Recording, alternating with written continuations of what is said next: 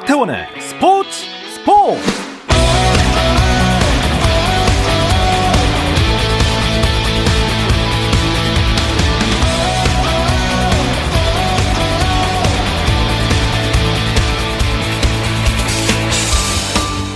스포츠가 있는 저녁 어떠신가요? 안녕하십니까. 아나운서 박태원입니다. 오늘 이슈들을 살펴보는 스포츠 타임라인으로 출발합니다.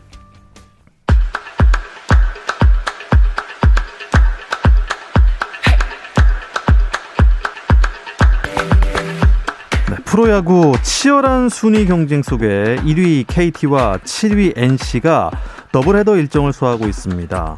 1차전은 1대1 무승부로 끝났습니다. 2차전은 현재 6회 말이고요. NC가 KT에 2대1 한 점 차 승부하고 있습니다. 자, 1.5경기 차 4, 5위의 대결입니다. 두산과 SSG 문학경기장에서 펼쳐지고 있는데요. 이 경기 현재 6회 말인데 팽팽합니다. 2대2 동점입니다. 자, 그리고 LG는 한화의 경기를 이어가고 있는데요. 6회 어, 말 LG가 한화에 1대 0 딱 한 점 냈습니다. 기아와 롯데의 경기는요. 7회 말 현재 기아가 롯데에 5대 3으로 앞서 있습니다. KBL 프로농구 네, 이기면 공동 선두가 되는 KT와 연패 탈출이 필요한 현대 모비스가 만났습니다. 네, 경기 현재 4쿼터인데요. 울산 현대 모비스가 수원 KT에 75대 68로 앞서 있습니다. 프로배구 V리그 남녀부 한 경기씩 열리고 있습니다. 남자부 우리카드 대 한국전력의 경기는 아, 세트 스코어는 우리카드가 2대 0으로 앞서 있고요. 지금 3세트를 준비하고 있습니다. 여자부 KGC 인삼공사 대 흥국생명의 경기. 네, KGC 인삼공사가 흥국생명의 세트 스코어 2대 1로 앞서 있는 상황인데요. 아, 4세트가 지금 펼쳐지고 있습니다. 아, 4세트 점수. 네, 4세트가 시작된 지 얼마 안 됐네요. KGC가 현재 2대 1로 흥국생명에게 한 점 차 앞서 있습니다. 2020 도쿄올림픽 여자 배구 4강 신화를 이끌었던 라바리니 감독이 한국 대표팀을 더 이상 이끌지 않게 됐습니다. 배구협회는 라바리니 전 감독이 유럽 활동을 희망한다며 재계약 포기하면서 대표팀 코치를 맡았던 스페인 출신 에르난데스 곤잘레스 감독을 신임 지도자로 선임했다고 밝혔습니다. 미국 메이저리그 월드시리즈 2차전에서 휴스턴 애스트로스가 애틀란타 브레이브스를 7대 2로 이겼습니다. 시리즈 전적을 1승 1패로 균형을 맞췄습니다. 미국 프로농구 NBA에서는 LA 레이커스가 오클라호마 시티 썬더에 115대 123으로 충격적인 역전패를 당했습니다. 르브론 제임스가 결장한 가운데 레이커스는 2쿼터 한때 26점 차까지 앞섰는데요. 4쿼터에 그만 역전을 허용해 패하고 말았습니다.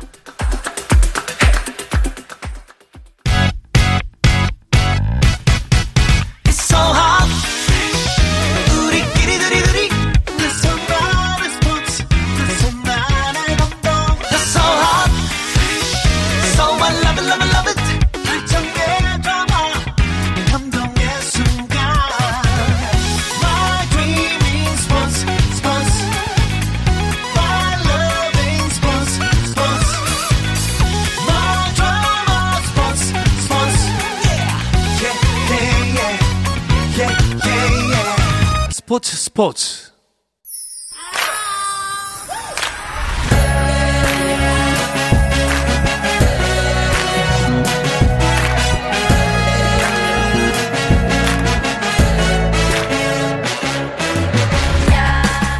네, 목요일에는 해외 축구 이야기와 함께하고 있죠. 라디오의 발롱도르를 꿈꾸는 이건 김정용의 랄롱도르 시작하겠습니다. 풋볼리스트 김정용 기자와 먼저 인사 나누겠습니다. 안녕하세요. 안녕하세요. 김정용입니다. 네. 이어서 영국에 있는 이건 기자 연결합니다. 안녕하세요. 네, 안녕하세요. 이건입니다. 네, 오늘도 변함없이 연결이 잘 됐습니다. 끝까지 연결이 끊기지 않고 잘 되기를 또 희망합니다. 이건 기자, 한국 시간으로 어제와 오늘이죠. 잉글랜드 컵 대회 일정이 이어진 걸로 알고 있는데, 어, 토트넘 경기는 벌써 치러졌네요. 네, 어, 한국 시간으로 오늘 새벽 어, 번리의 홈 구장인 터프 무어에서요. 어, 토트넘과 번리의 어, 카라바오컵 이제 컵 대회죠. 리그 컵 대회 16강전이 치러졌습니다. 어, 토트넘이 1대 0으로 번리를 눌렀고요. 8강에 진출을 했습니다. 어, 손흥민 선수는요. 후반 21분에 교체 투입됐거든요. 그러니까 벤치에서 시작을 했고 여러 체력 안배 때문에 벤치 시작을 했고 후반 21분에 들어가서 2분 후에 루카스 모어라 선수가 골을 넣었는데 이때 기점 패스를 제공을 하면서 어, 결승골에 힘을 보탰습니다. 토트넘은요 12월 말에 8강전을 갖게 됩니다. 음, 이 알리 선수의 엔트리 제외는 어떻게 봐야 될까요? 어, 델리알리 선수가 이 경기에서 이제 아예 경기 명단에 이름을 올리지 못하면서 경기를 뛰지를 못했는데 일단 기본적으로 델리알리 선수의 기량이 너무 많이 떨어졌습니다. 어, 그 조세 무리뉴 감독이 부임했던 시절부터 시작을 해가지고 알리 선수의 뭔가 계속 이 경기력의 하락 곡선을 그리고 있는데 알리 선수 본인도 뭔가 열심히 하려고 훈련하는 모습을 올리고는 있고 열심히 하고 있지만 제대로 된 경기력이 돌아오지 않는 그런 장면이고요. 어떻게 보면 컵대의 명단 제외가 누누 산토 감독 입장에서는 이 델리알리 선수에게 경고의 차원이 아닌가요? 앞으로 좀 더 해야 된다라는 음. 경고의 차원의 의미도 있고 토트넘 역시 델리알리 선수가 기량이 살아나야지 허리에서 뭔가를 풀어나갈 수 있는 능력이 되기 때문에 빨리 하루빨리라도 빨리 기량이 살아나는 어떻게 살리느냐가 지금 남아있는 시즌의 관건이 아닌가 싶습니다. 음, 그렇군요. 오. 자, 오늘 경기로 이 컵 대회 8강이 가려진 겁니까? 네, 그렇습니다. 어, 정확히 말하면 이제 리그컵이죠. 예, FA컵이 아니고 리그컵 8강이 나왔는데요. 어, 이변이 하나 있다면 웨스트햄이 승부차기 끝에 우승 후보인 맨체스터 시티를 잡았다는 겁니다. 어... 맨체스터 시티, 그러니까 웨스트햄도 뭐 같은 프리미어리그 강호니까 맨체스터 시티를 잡는 게 대이변까지는 아니지만 맨시티가 이 대회에 최근에 가장 성적이 좋은 팀 중에 하나거든요. 아, 그렇습니까? 펩 과르디올라 감독이 기본적으로 시즌 중반에 열리는 리그컵 결승을 일단 우승해 놓고 그 다음에 뭐 사관왕을 노리느니 어쩌니 하다가 매번 다 실패하고 그랬는데 아무튼 리그컵은 맨시티가 제일 강했어요. 예. 맨시티가 떨어진 게 약간 이변이라고 할 수 있겠고요. 지금 여덟 팀 중에서 일곱 팀이 1부 리그 팀이고요. 즉 프리미어리그 팀이고요. 맨유와 맨시티가 떨어지면서 런던 강세가 굉장히 강합니다. 뭐 우리가 흔히 아는 토트넘, 아스널, 첼시 이런 런던 팀들이 총 다섯 팀이나 올라와 있습니다. 그리고 3부 팀이 하나 8강까지 오면서 진짜 이변을 만들고 있는데요. 우리한테 그 예전에 프리미어리그에서 친숙했던 썬덜랜드가 지금 3부로 떨어져 있거든요. 아, 아 네. 그래요? 최근에는 네, 이 명문 팀의 그 하브리그 고군분투를 다룬 죽어도 썬덜랜드라는 다큐멘터리로도 요즘 상당히 그 유명해졌는데 이 팀이 오랜만에 그 리그컵 8강에서 1부 리그 팀과 붙으면서 어 이제 전국에 있는 축구 팬들에게 또 전 세계 축구 팬들에게 모습을 보일 채비를 하고 있습니다. 음. 그건 그렇고요. 이건 기자, 오늘도 소름민 선수가 나오질 않았습니다. 뭐 골도 쉽게 안 나온 것 같고 영국 현지에서는 어떻습니까? 뭐 이런저런 비판의 목소리가 나오고 있는데 좀 전해주시죠. 네, 오늘 경기에서도 손흥민 선수가 이제 벤치에서 시작을 했는데 손흥민 선수가 후반 21분에 투입이 됐거든요. 그때까지 그러니까 경기 시작해서 66분 어, 동안 토트넘의 공격이 너무나도 참담했습니다. 그냥 어떻게 패스가 제대로 나가지도 않고 뭔가 흔들어주는 선수도 없고 그러면서 상당히 참담하면서 어려운 경기를 했는데 손흥민 선수가 들어가면서 뭔가 물꼬를 틔워주는 그런 역할을 했고요. 영국 현지에서도 지금 토트넘이 이상하다. 그러니까 손흥민 선수는 잘하고 있는데 그 손흥민 선수를 뒷받침해줄 선수 예전 같으면 케인 선수를 뒷받침해줄 선수로 손흥민 선수를 이야기를 했는데 이제는 손흥민 선수를 뒷받침해줄 선수로 케인 선수 지금 좀 부진하고 그 외에 다른 선수들 그나마 루카스 모우라 선수가 어느 정도 그 활약을 해주고 있다. 그 외에는 토트넘의 공격력이 많이 떨어졌다. 라고 음. 이야기를 하면서 앞으로 토트넘이 유럽 대항전 챔피언스 리그가 아니라 유로파 리그 정도를 갈 수 있는 6위 정도까지만 하기 위해서라도 이 손흥민 선수를 뒷받침해 줄 수 있는 그런 공격수들을 뭐 찾아내든 데려오든 키워내든 음. 해야 된다. 라고 하면서 공격력에 조금 의구심을 계속 표시를 하고 있습니다. 그러니까 말입니다. 아, 토트넘이 갈 길이 점점 더 멀어지고 있는 것 같아요. 어, 오늘 경기는 어떻습니까? 아, 다음 상대가 메뉴지 않습니까? 네. 김정현 기자. 그래서 손흥민 선수 좀 아껴둔 거 아닐까요? 네, 단 사흘 뒤에 이제 프리미어리그 메뉴전 빅매치가 있습니다. 그래서 손흥민을 아낀 것으로 보이고요. 이제 해리 케인은 풀타임을 소화했습니다만 케인은 아낄 수가 없습니다. 왜냐하면 대체 공격수가 없어서 음. 케인을 빼봤자 그 자리에 쓸 게 손흥민이거든요. 네. 그래서 아랫돌 빼서 윗돌 괴는 거기 때문에 케인은 풀타임을 뛰었고 손흥민 또 루카스 모우라, 세르요 레길론, 에릭 다이어 이런 주전 선수들을 벤치에 뒀는데 아까 이제 말씀드린 것처럼 후반에 경기가 잘 안 풀려서 손흥민과 모우라 등의 주전 선수들을 투입을 할 수밖에 없었습니다. 음, 그렇다면 드디어 사흘 뒤에 호날두와 손흥민, 손흥민과 호날두의 대결을 프리미어리그에서 보는 건가요? 어, 네, 그렇죠. 어, 한국에서 그 호날두 선수가 좀 밉상 행동을 한번 하고 간 것과는 별개로 손흥민 선수는 그 전부터 어, 호날두를 본받고 싶어 했고 네. 어떤 프로 의식 같은 걸 선수로서의 어떤 자기 관리 같은 걸 지금도 선수로서 존경심을 갖고 있는 걸로 알고 있습니다. 뭐 흥미로운 대결이 될 것 같고요. 또 이제 맨체스터 유나이티드와 손흥민의 만남은 또 재밌는 포인트가 더 있죠. 지난 시즌 만났을 때 그 손흥민 선수가 얼굴을 가격당해서 쓰러지니까 메뉴의 솔샤르 감독이 저거 엄살이다. 저렇게 엄살을 피우면 내 아들이었다면 밥을 굶길 거다. 아, 예, 라는 그 굉장히 좀 했었죠. 네, 예. 좀 쓸데없이 강경한 말을 해서 좀 의아함을 자아냈었는데 그런 적이 있는 만큼 손흥민 선수가 내심 굉장히 칼을 갈고 있지 않을까라는 음, 기대를 할 수 있습니다. 예. 그건 그러고 이건 기자. 어, 메뉴가 얼마 전에 참 대패를 당했어요. 이게 무슨 일입니까? 네, 어, 메뉴가 이제 일요일, 이곳 시간으로 일요일 저녁에 열렸던 경기였는데, 리버풀을 홈으로 불러드렸습니다. 사실, 프리미어 리그에서 메뉴와 리버풀의 대결은 정말 가장 큰 빅 라이벌 매치고 정말 빅매치인데, 이 경기에서 메뉴가 홈에서 리버풀에게 무려 다섯 골을 내주면서 0대 5로 패했습니다.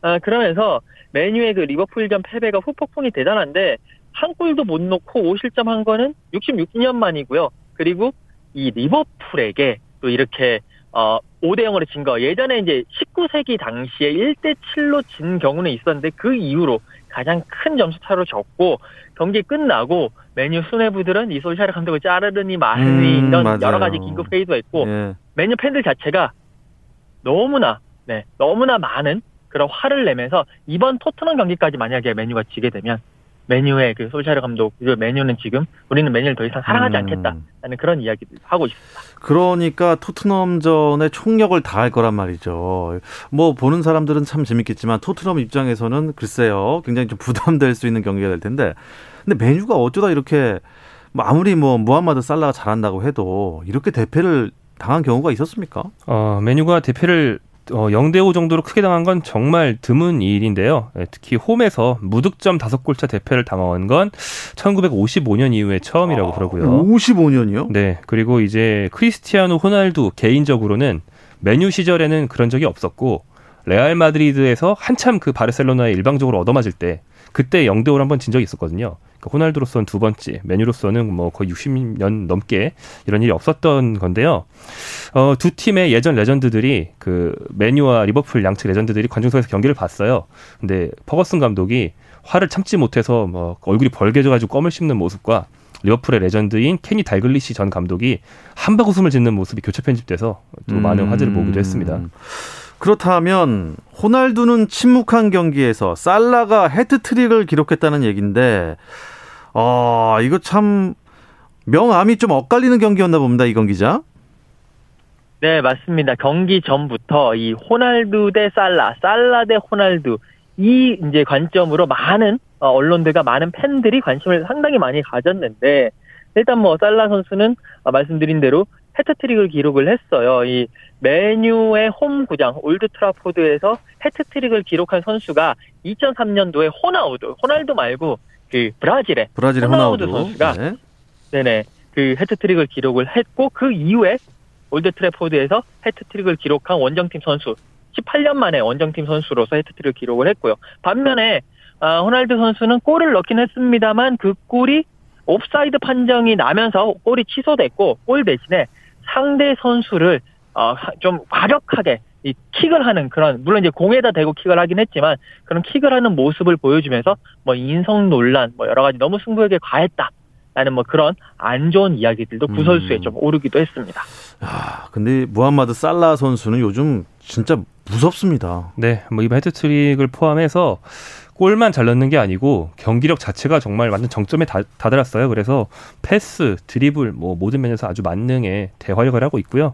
최근 경기력만 놓고 보면 뭐 거의 메, 전성 지금 메시 말고 전성기 메시와 거의 음. 유사한 수준으로 올라오지 않았나 싶을 정도입니다. 그래서 어, 모든 경기력을 다 포함해서 매기는 영국 현지에서 많이 매기는 파워 랭킹에서 압도적으로 1위를 달리고 있고요.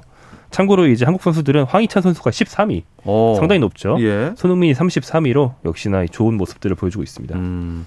근데 어떻습니까? 리버풀에서 살라를 붙잡을 수 있을까요, 이건 기자? 지금 살라 선수가 리버풀과의 계약이 2023년 여름, 그러니까 약 한 이제 1년하고 한 7, 8개월 정도 남아 있는데요. 이렇게 살라가 잘하고 있으니까 뭐 이제 어떤 선수들이 잘하면 항상 나오는 클럽들이 있죠. 뭐 레알 마드리드, 뭐 유벤투스, 요즘은 파리 생제르맹 여기에 이제 최근에 어 사우디 자본이 인수를 한 뉴캐슬까지 살라를 데려오고 싶다더라 뭐 이런 식의 이야기들이 많이 나오고 있습니다. 근데 이제 살라 본인은 리버풀에 계속 재계약을 하고 싶다라는 그런 뜻을 은연중에 내비치고 있는데 결국에는 돈입니다. 주급을 한 50만 파운드까지 받고 싶다. 어, 50만 파운드라고 하면 한 일주일에 7억 5천만 원 정도 되거든요. 그 정도 받고 싶다라고 이야기를 하고 있고 리버풀은 그 정도까지는 좀 이야기를 해보자 라고 이야기를 하고 있으면서 협상이 아직까지는 조금 더 길어지지 않을까라는 생각입니다. 음, 리버풀이 지금 패가 없는 것 같은데 프리미어리그 1위가 리버풀이 아니에요. 첼시예요. 네, 어, 아슬아슬한 차이입니다. 그러니까 첼시가 1위, 리버풀이 2위, 맨체스터 시티가 3위인데 이 세 팀이 각각 승점 1점 차로 늘어서 있어서 이 세 팀이 거의 뭐 거의 동등한 수준으로 선두 경쟁하고 있다 이렇게 보시면 되겠고요. 순위표를 보면 굉장히 재밌는 것 중에 하나는 4위가 웨스트햄이고 5위가 브라이턴 앤드 호브 앨비언입니다. 이 두 팀이 4, 5위에 있다는 게 좀 특이하다고 네. 할수 있겠죠. 그리고 전통의 명문 중에서는 토트넘이 6위, 맨유가 7위, 아스널이 10위로 떨어져 있습니다. 아, 아스널도 깜짝 10위고요. 음. 맨유가 7위라니. 그러니까 맨유가 지금 여러 가지 뭐 호날두도 데려오고 여러 가지 쇄신하려고 노력을 한 것 같은데도 불구하고 이러는 거 보니까 솔샤르 감독의 경질설이 나올 법도 한 것 같은데 이건 기자 지금 솔샤르 감독이 어떻게 자리를 지킬 수 있을까요?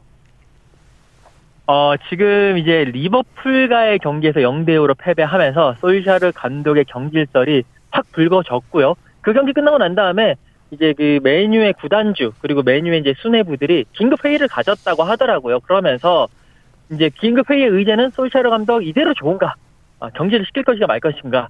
그렇게 이야기를 했습니다.만 알렉스 버그슨 감독이 그 이제 훈련장에 가고 그 수뇌부 회의 같은데 이제 얘기를 하면서 일단은 좀 봐야 된다라고 이야기를 하면서 솔샤르 감독을 한번 변호를 했다고 그래요. 하지만 영국 현지 언론들은 오케이 뭐 리버풀 경기는 그렇다 손 치더라도 이제 메뉴가 토트넘 원정 경기, 그다음에 아탈란타와의 챔피언스리그 원정 경기, 그리고 맨시티와의 프리미어리그 홈 경기를 앞두고 있는데 네. 여기서 어, 3승을 못 한다면 아니면 1패라도 한 2패 정도만 한다면 솔샤르 감독 아마 잘리지 않겠느냐라고 아, 그 경질되지 않겠느냐라고 예상을 하고 있습니다. 네. 김정용 기자. 그래도 황희찬 선수가 요새 또 아주 느낌이 좋습니다. 네, 그래서 이제 울버햄튼 원더러스의 팀의 상승세를 네. 황희찬 선수가 이끌고 있죠.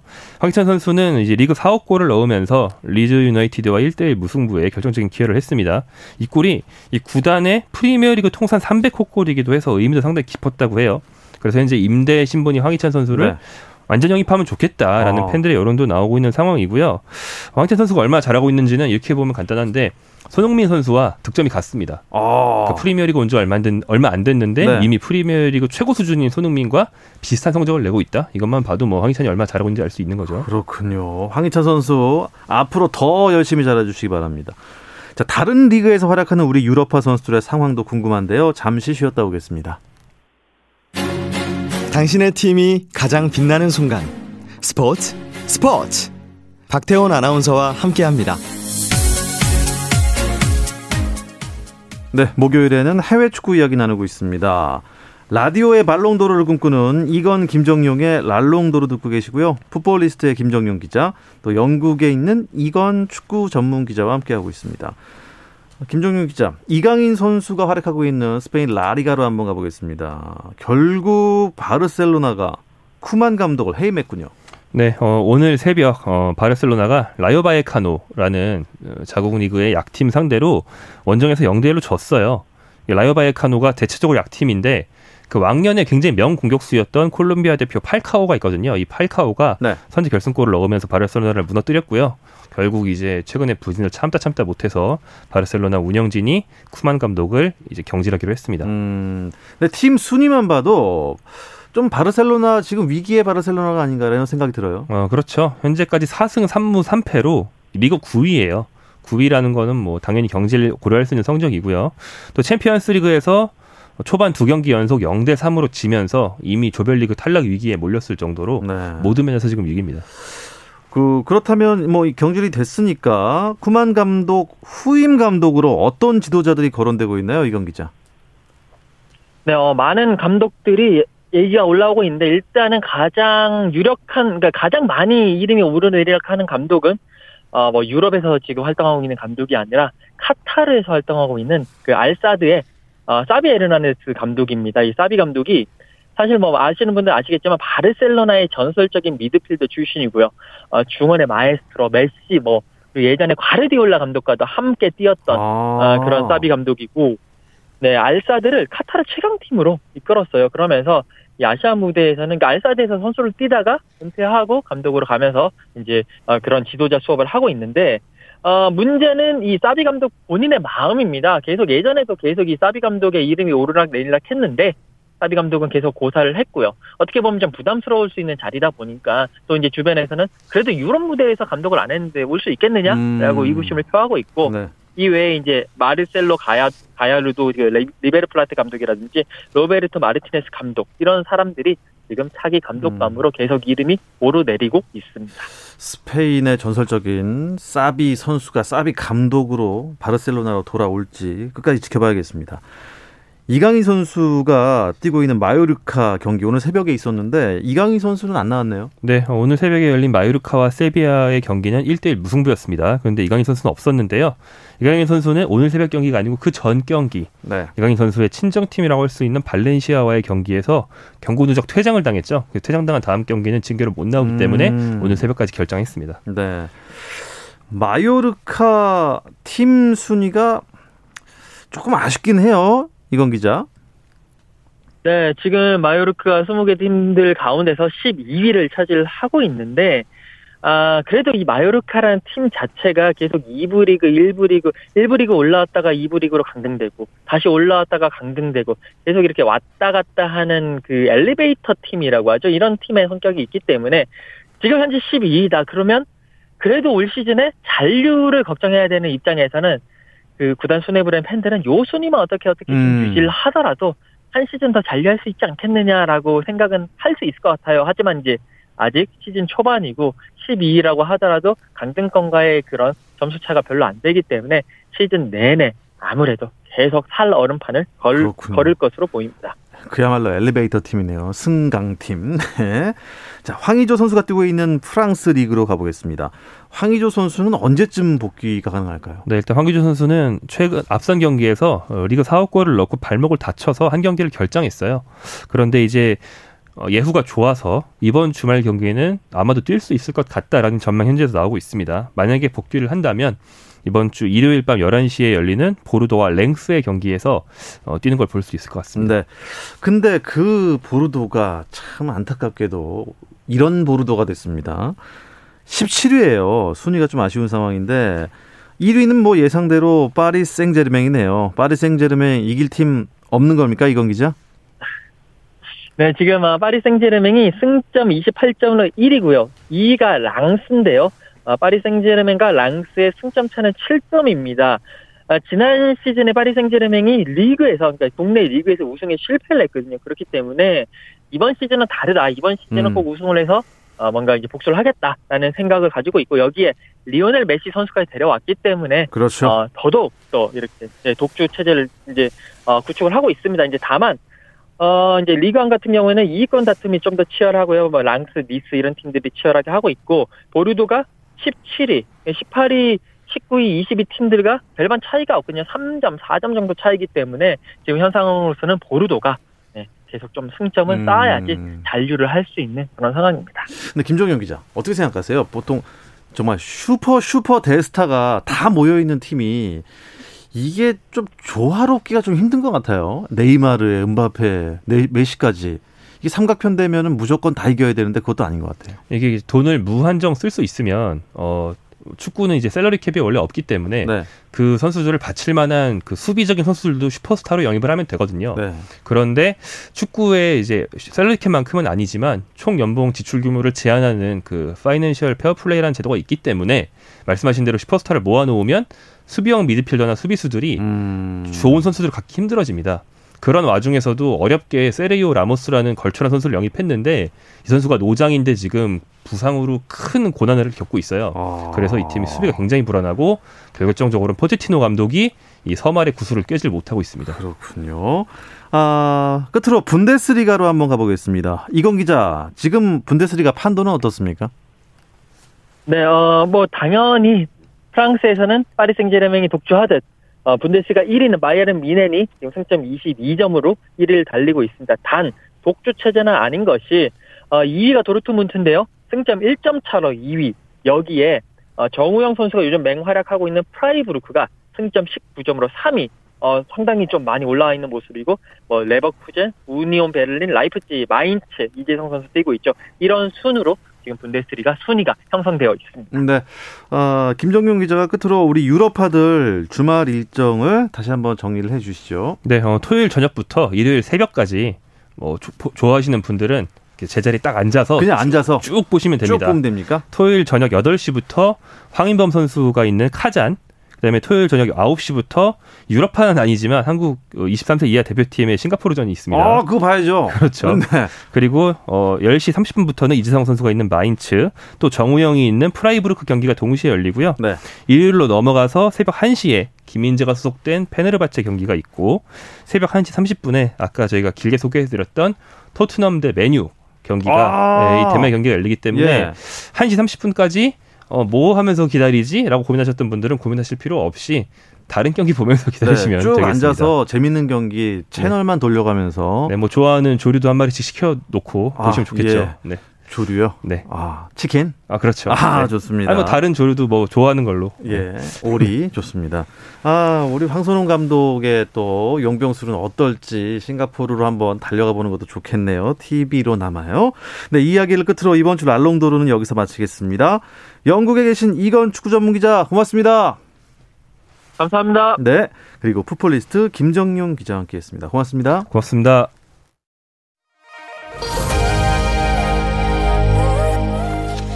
내일은 도쿄올림픽 감동 소환 프로젝트 올림픽 초대석이 오랜만에 찾아옵니다. 정말 만나기 쉽지 않은 도쿄올림픽의 주인공과 함께할 예정인데요. 많은 청취 부탁드립니다. 내일도 저녁 8시 30분입니다. 박태원의 스포츠 스포츠